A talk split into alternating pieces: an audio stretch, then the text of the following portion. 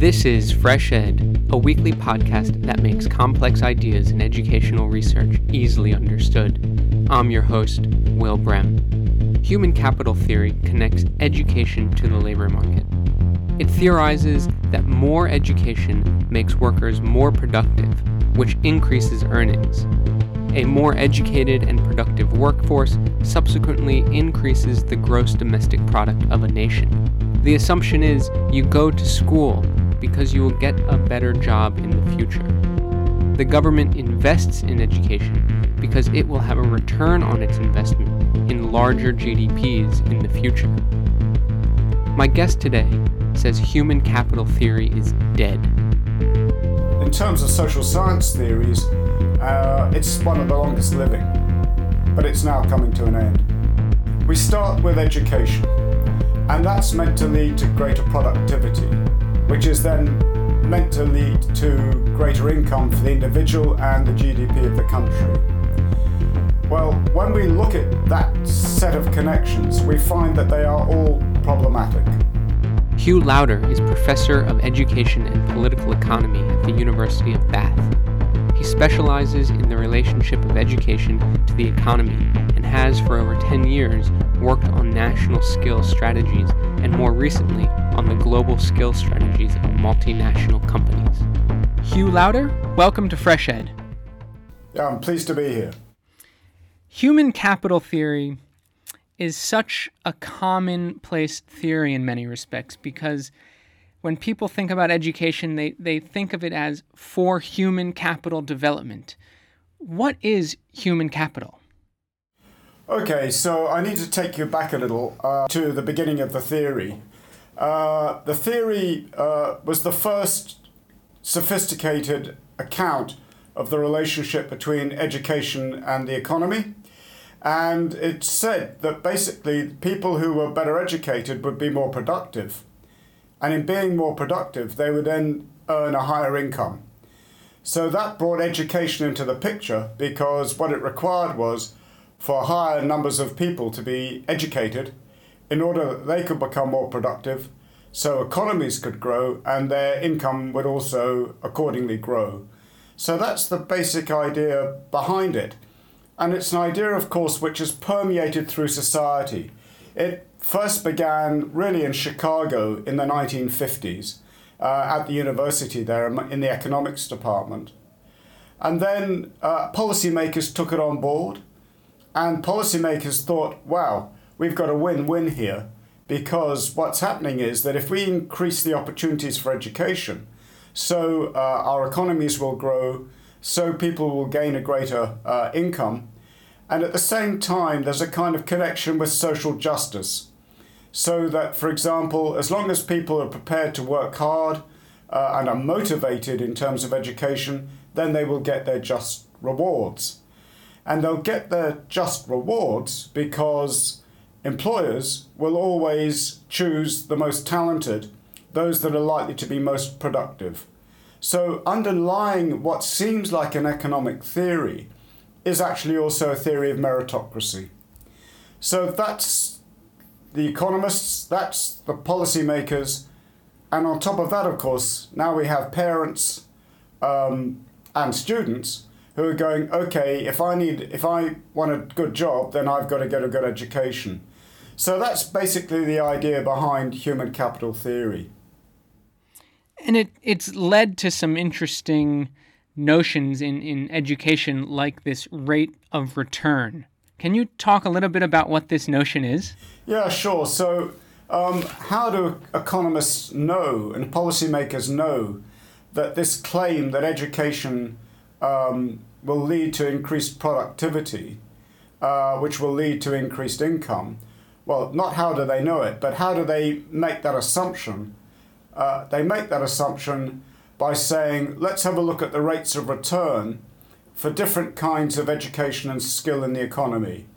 And in the past, not now, but in the past, what they seem to have found uh, is that um, the better educated you are, the greater your rate of return in terms of your income. So more schooling means higher income in the future. That was the idea. Yep.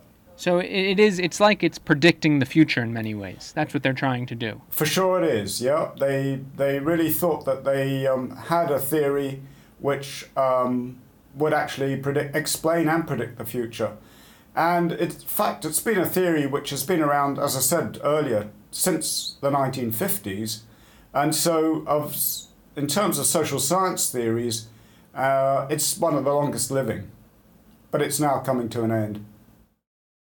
Before we go into those critiques about the end of human capital theory, can you talk a little bit about what sort of impact it's had since the 1950s on education, like on education policy, on education development?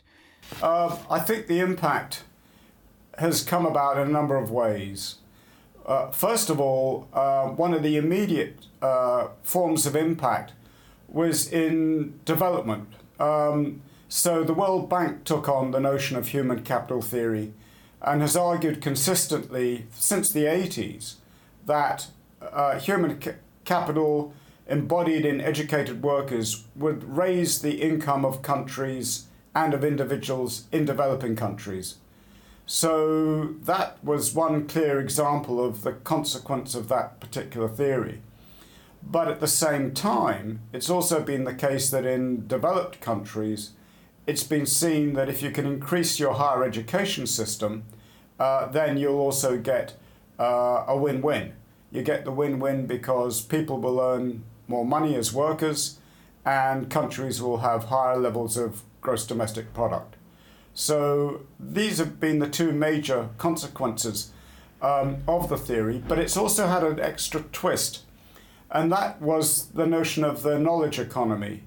And the knowledge economy, which sort of started to develop as an idea in the late 80s, um, also um, seemed to reinforce the idea that we now needed more educated workers.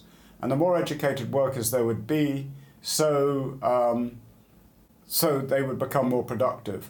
And this was known as skill bias theory because at the heart of uh, this form of human capital theory was the idea that technology would drive the demand for higher educated workers. So the skill would be biased in favor of uh, the technology uh, and the demand for higher skills. And it would it would be education that would provide those skills to operate that technology that is driving the economy. Precisely that, yeah. Now, in more recent times, economists have become um, a little more uh, sophisticated in one sense, and they've started to look at particular kinds of skill for which there's a higher return. But at the same time, as they've been kind of atomizing education into particular kinds of skill, uh, so employers have gone in the other direction and very often look at um, potential employees holistically. Uh, they want to know about their all round uh, capability and character rather than also their specific skills. The work that I've done in, in Cambodia, um, I'm just amazed by the prevalence of the idea of human capital being the, the main purpose of education. It is always meant to build and develop human capital because it will increase incomes and also increase GDPs of the nation. Um, and the conversations that, that we have are always about this idea of projecting into the future what sort of economy Cambodia is going to have in 2030, for instance, sure. and what skills are needed. Um, and it just seems like it's it's a fool's errand of trying to predict the skills that are needed in the economy in 2030 for a country like Cambodia that's rapidly changing, for a global economy that's rapidly changing. Yeah, well, I mean, I think this is a very good point. Um, let me just step back for a moment and say that in developing countries, there are certain sorts of skill that are clearly required for their development. And these forms of skill are to do with uh, the state and state workers. They're to do with uh, various, various forms of um, craft work, so electricians, builders of various sorts, that carpenters, that kind of thing. You need those kinds of skill. But uh, the idea that you can predict in 2030 what's going to happen is more problematic. And it's more problematic because just at the time when these developing countries are emerging into the global economy, so many of the techniques which are adopted in the global economy will hit them hard. So, for example, um, computer algorithms, what Phil Brown and I have, my co-author, have called digital Taylorism, um, that is moving up the skill chain very quickly.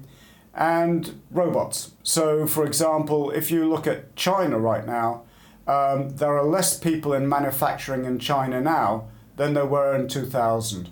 So, in other words, many of the techniques uh, which are being used uh, in the knowledge economy, and actually it's not the knowledge economy, it's knowledge capitalism, because capitalism is always trying to reduce the cost of labour, including skilled labour.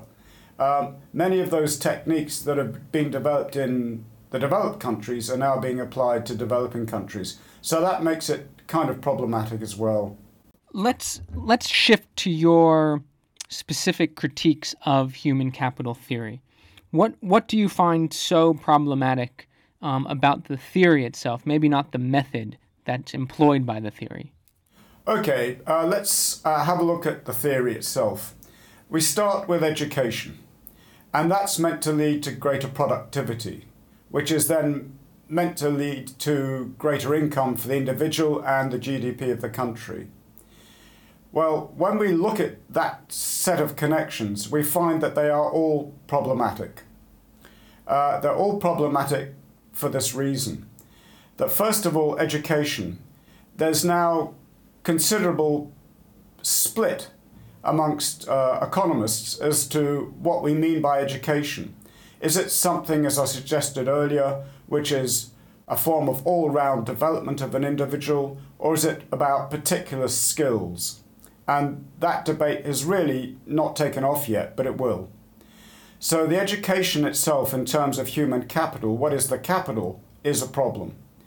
Then, when you look at productivity, what we see overall is that there are more and more educated people in the world, more and more educated people in particular um, countries like the UK or USA, um, and yet productivity is either flatlining um, or is very uneven. So the link between education and productivity has now become wholly problematic. Then, when you look at the relationship between productivity and income, it becomes even more problematic because what you see is that instead of um, workers getting rewarded for their productivity, since around 1978 to 1980 in the United States and the United Kingdom, what you see is that increasingly um, the wealthy are creaming off the productivity of other workers. So there are problems with all these different accounts of the relationship between education, productivity, uh, and income. So this would be the the uh, Piketty's argument of, of the rise of the one percent. The rise of the one percent certainly um, ha- has been in part because they've creamed off the productivity of other workers, but we need to look more closely at the relationship between productivity and income than what Piketty was talking about. Because as far as I can see and read him, he does assume that most of the rest of the income that people get is a reflection of their productivity. And I'm not sure, in other words, he becomes quite orthodox once he's, he's had a look at the 1% in terms of his account of wage determination. And I don't think that's right. You only have to look at um, feminist critiques uh, of human capital theory, and I'm thinking in particular now of the work of Antonia Kupfer in, in Dresden. And you see that there are a whole range of uh, jobs for which it's very difficult to determine productivity. It's not only super managers, as Piketty would say, but it's care workers. How do we measure their productivity? Um, why is it that women who can be very skilled at care work get such low wages? There's a whole range of different questions that can be asked about this relationship between productivity and income. And the idea that productivity simply determines income um, is taken uh, as a truism in orthodox economics, but I don't think we can take it as such anymore. So let's turn to the way in which human capital theory has been studied empirically. What sort of critiques do you see um, in the way in which it's been studied? Well, the way it's been studied empirically, um, I'll give you a clear example since you raised the idea of 30 years um, as a future timeline for prediction. There's work by um, two um, leading economists, uh, Eric Hanushek and Ludger Woessmann. And Hanushek and Woessmann have published a series of papers for the World Bank, the OECD, where they look at the uh, quality of PISA data um, this is international test data for different countries. And on that basis, they then predict that uh, in the future, if countries can raise their education uh, standards and their educational achievement, so this will increase GDP in 20 or 30 years by X amount. Uh, and that has become kind of a standard way of analyzing um, the returns to education in terms of human capital theory. But uh, I don't need to tell you this, you will know it, and so will all your listeners, uh, that that kind of assumption simply doesn't take into account the real world. Uh, we know, for example, and this is often an example I use, that when you compare Korea in the 1950s and Ireland in the 1950s, what you see is two countries with large numbers of uh, relatively unemployed graduates. Both countries then began to take off. But if you look at the path of Korea, where much of the takeoff was state led and is still highly state influenced, um, what you see is a totally different kind of success story to the story of Ireland, which of course collapsed in 2008. So different trajectories for countries based on different ways of developing them um, produce different results. So what Hanushek and Woessmann don't really do is take into account strategy, uh, institutions, all the things that actually make a difference to whether countries and individuals in them uh, do well or not.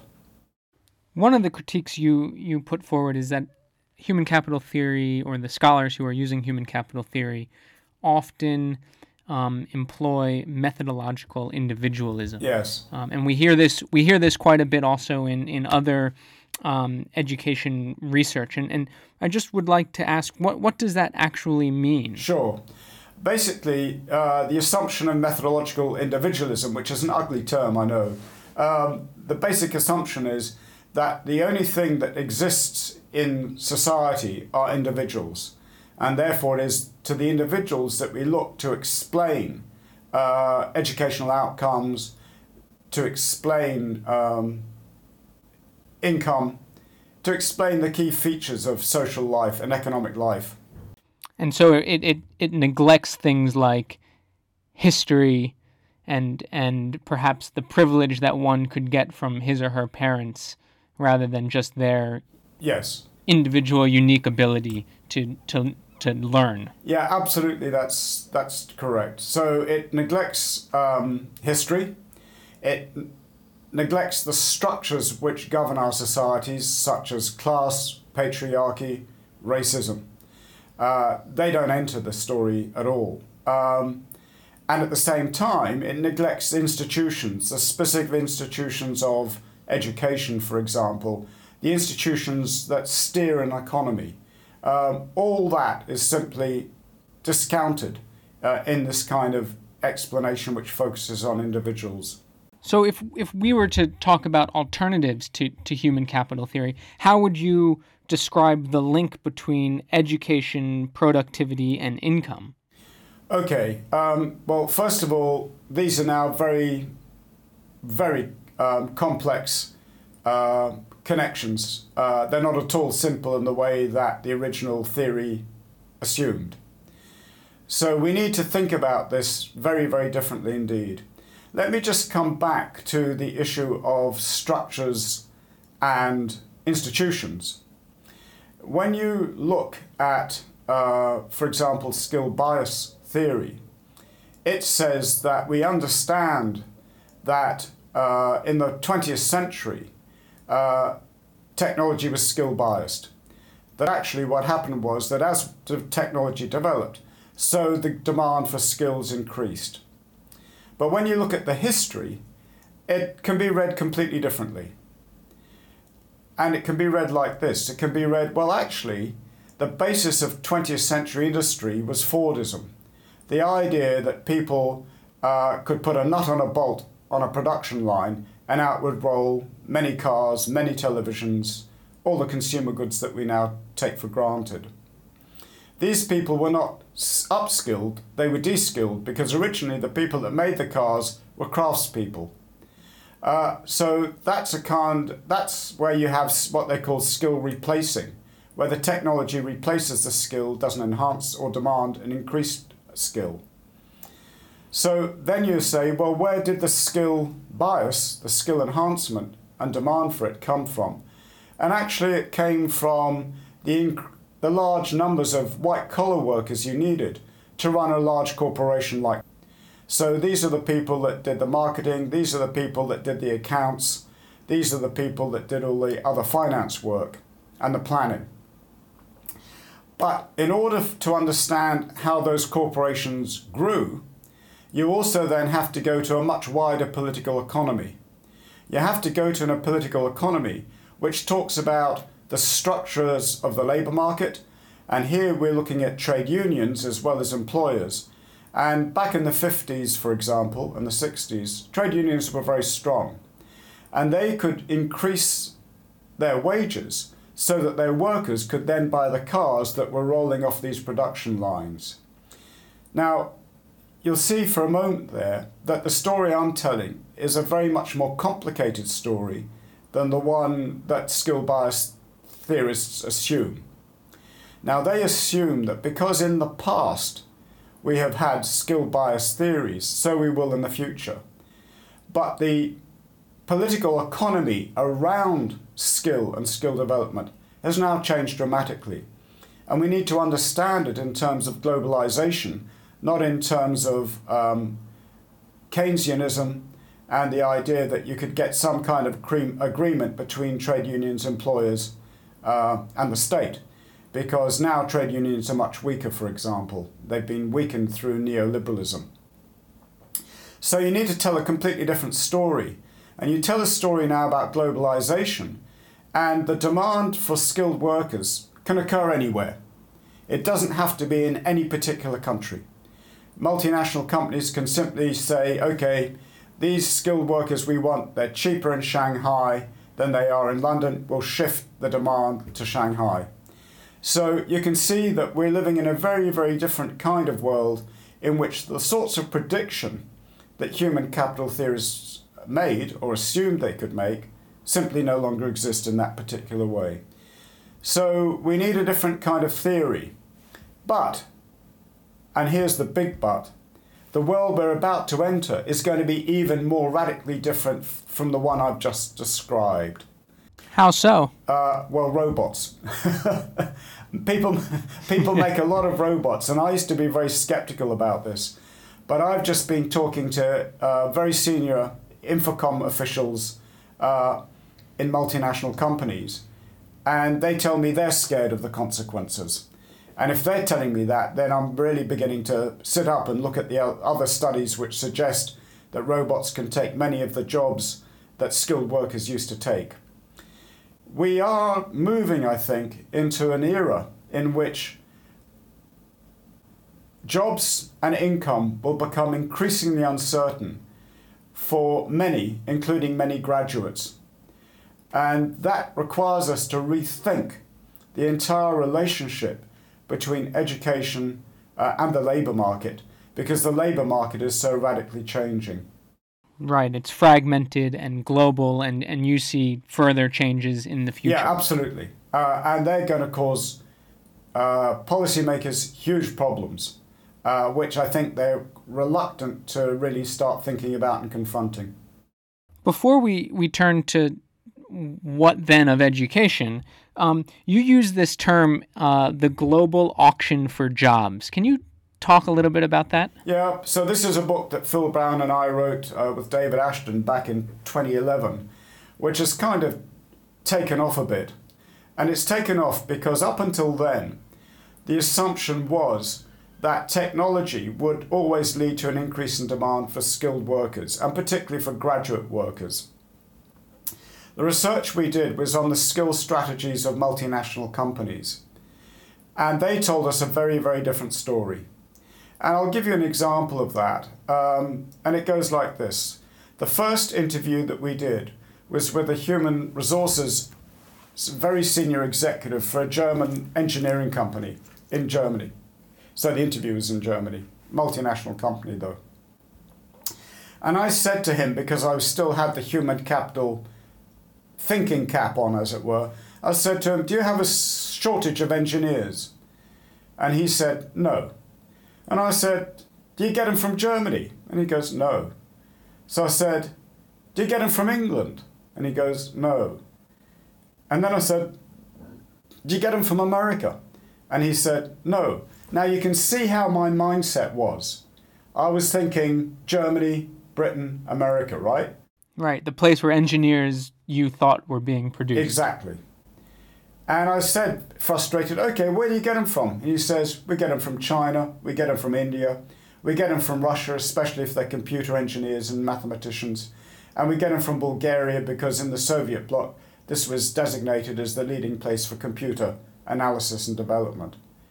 And in that moment, our eyes opened to a whole new world that this guy in two sentences had given us.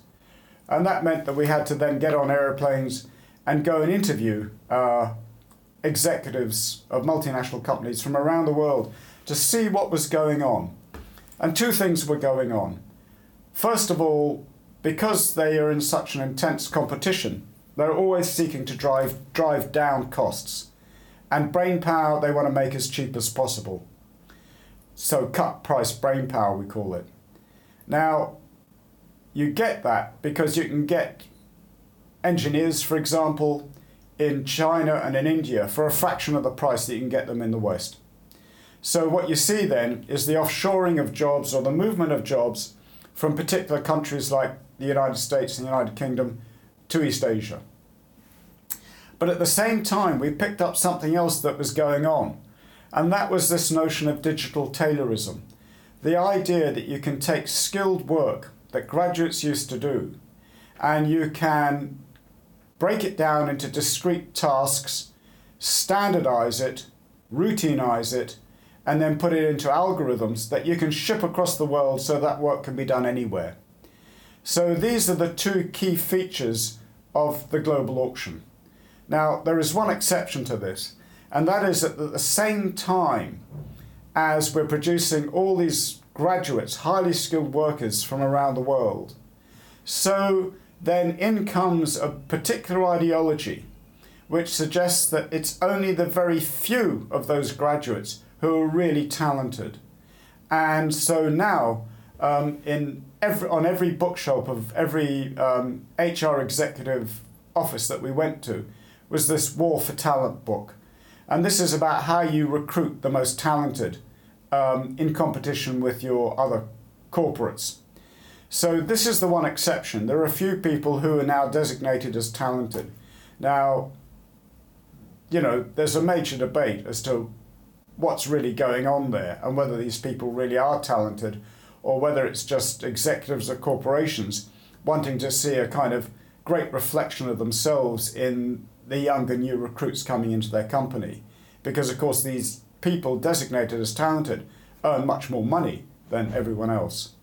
So that's the global auction in a nutshell. Um, and that's be- that began to open up two debates related. The first was no, we don't live in a knowledge economy. Um, no, if you're a graduate, you're not going to enter a world where you'll be highly rewarded necessarily where you'll have status, creativity, and autonomy. Quite the opposite might happen, that you'll be entering routinized work. And alongside that, and following from that, is the idea that actually knowledge work itself is now being stratified so that you'll get an elite, which is the talented, you might get another group beneath them that do their bidding, and then you'll get these routinized workers. So that was why the book caused something of a stir because we were arguing um, for the first time, I think, um, that the idea of the knowledge economy and of human capital and skill bias theory really didn't work in the way that had been assumed. So, what then of education? How do we make sense of education in this, this world that you are painting for us here? Okay, this is, I think, a really important question. Because if you were to just think that we're talking about today and tomorrow, then there could be a critique which comes in, especially from the right wing, which says, oh, well, we're just educating too many people to too high a level. Uh, and in itself, that is problematic because what else are graduates going to do when in countries like the United States and, and Britain, we no longer have the forms of industrialization where people could do high skilled, high paid work that, for example, still obtains in parts of Germany. So that's one problem, but there's a much bigger problem on the horizon, and I kind of signaled it when I talked about the robots. Because if so many of the skilled jobs that we have are going to be done by robots, then what's going to happen to graduates? What's going to happen to those who are educated? And I think the answer to that is something like this. We are going to have to give people a basic wage, a universal basic wage, because the insecurities in the labour market will be so great that many will simply not survive uh, unless they get a universal basic wage. Now, that universal basic wage will enable people to do a number of different things. It will enable them to retrain, to reskill, for which they will need learning accounts so that they can draw on an account to upskill where they see a need. It'll enable them to in- innovate and to develop different ways of interacting with this world.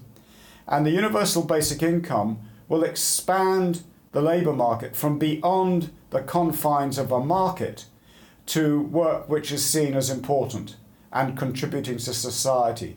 And of course, care workers would be a clear example of that.